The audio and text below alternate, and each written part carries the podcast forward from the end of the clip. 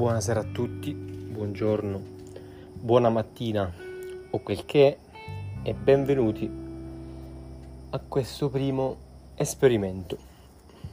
Esperimento proprio perché è la prima volta che mi affaccio a questo strumento, a questa nuova forma di comunicazione in fondo e quindi cercherò in questa notte estiva sotto delle stelle il giorno del mio nomastico a parlare di qualche argomento a me caro. A me caro è già esposto, già trattato qualche anno fa nel mio primo libro. Il mio primo libro, per chi non lo sapesse, che si intitola Quello che i vostri figli fanno raccontato da uno di loro, titolo molto accattivante, diciamo così, scritto ormai nel 2019, quindi un paio d'anni fa, avevo 19 anni, adesso ne ho 21 e vorrei parlarvi non tanto del mio libro, non tanto di quanto sono forte o di quanto qualcuno potrebbe reputarmi tale o di quanto io non mi reputi forte in realtà, ma vorrei parlarvi di qualche tema ricorrente al suo interno di cui appunto io credo che tramite questo mezzo possa arrivare a più persone possibili Proprio questo è lo scopo, arrivare a più persone possibili. Ma, bando alle ciance e iniziamo. L'argomento di cui vorrei parlarvi si trova nel mio libro esattamente al capitolo 3. Il capitolo 3 del mio libro si chiama Influencer Studio. Ora, perché decisi al tempo di chiamare questo capitolo Influencer Studio? Ovviamente non è un caso. Il fatto è che ho cercato di quello che voglio dirvi è che con il capitolo Influencer Studio, con questo nome, ho cercato di, cer- di imprimere due concetti, di far capire due aspetti della vita contemporanea, ovvero quello della fine forse di qualcosa di meritocratico, dell'inizio di qualcosa di non più, merito- non più meritocratico o più meritocratico, perché no? Influencer studio perché da una parte il capitolo iniziava così, da una parte avevamo una ragazza che si chiamava Luisa, che studiava medicina, che si impegnava sui libri di testo, manuali giganteschi, ovviamente di medicina, professori, qualche stronzo.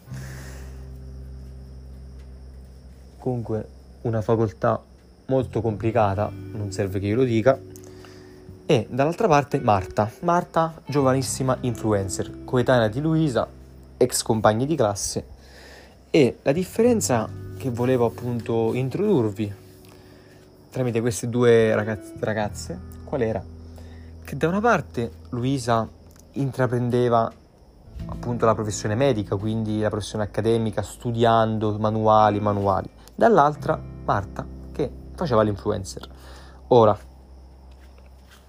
cosa volevo dire? Volevo sottolineare appunto come adesso fare l'influencer può diventare veramente un'occasione maggiore rispetto a fare il medico. Cosa voglio intendere? Chiariamoci. Luisa dovrà studiare tantissime ore al giorno della propria vita dovrà sacrificarsi sui libri per sperare di finire entro i sei anni e poi più i tre anni o quello che è di specializzazione. E quindi diciamo che la sua carriera lavorativa vera e propria beh, inizierà alla fine dei 20, dei 20 o comunque inizio 30. Marta invece, e questa è la grande differenza, inizierà da subito, se va bene, se in caso ipotetico raggiunga già un, uh, un traguardo di fo- un traguardo tra virgolette.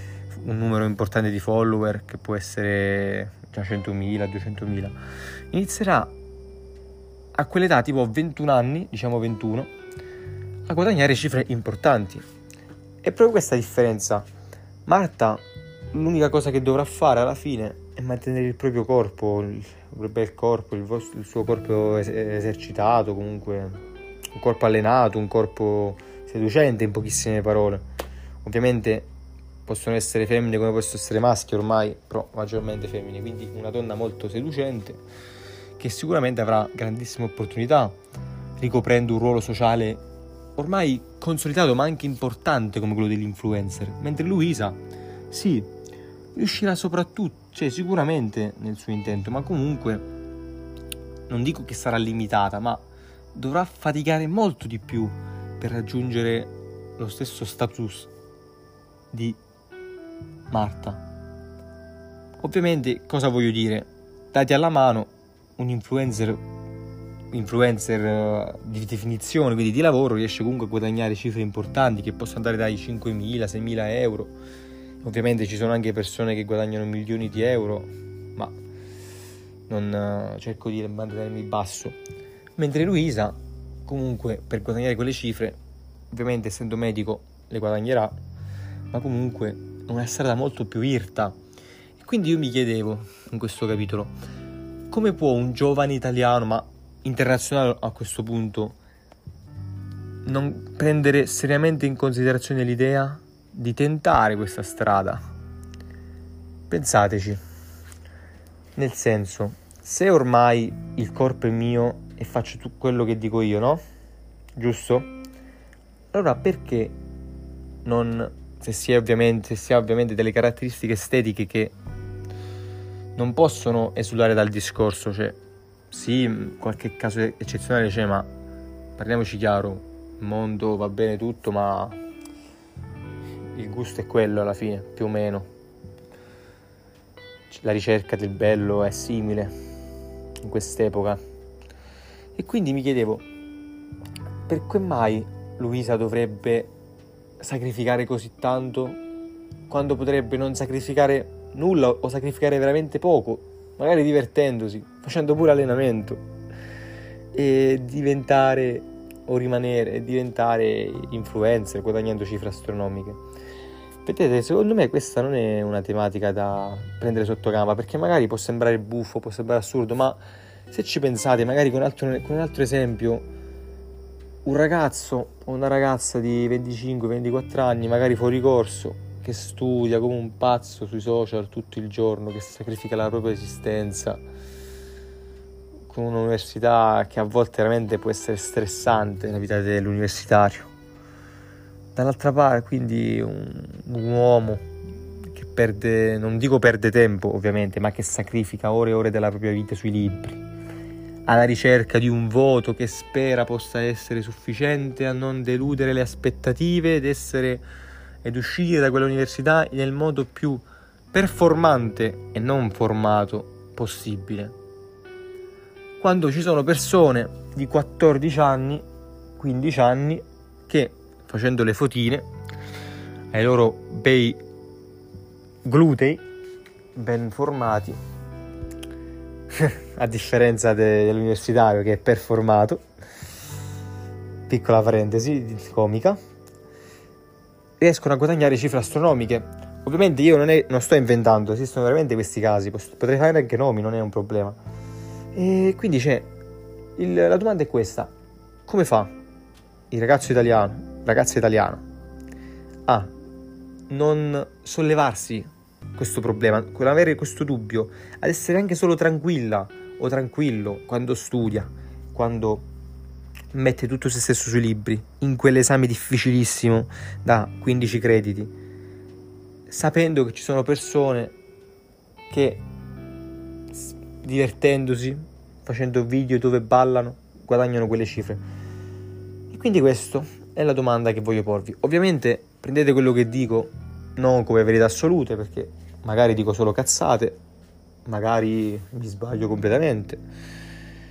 Questo podcast come lo chiamano, ma io lo chiamerei più questa chiacchierata, vuole essere più un modo di confronto. Non voglio credere di dare delle verità assolute, cosa che non è il mio intento. E quindi questa è la domanda che vi pongo.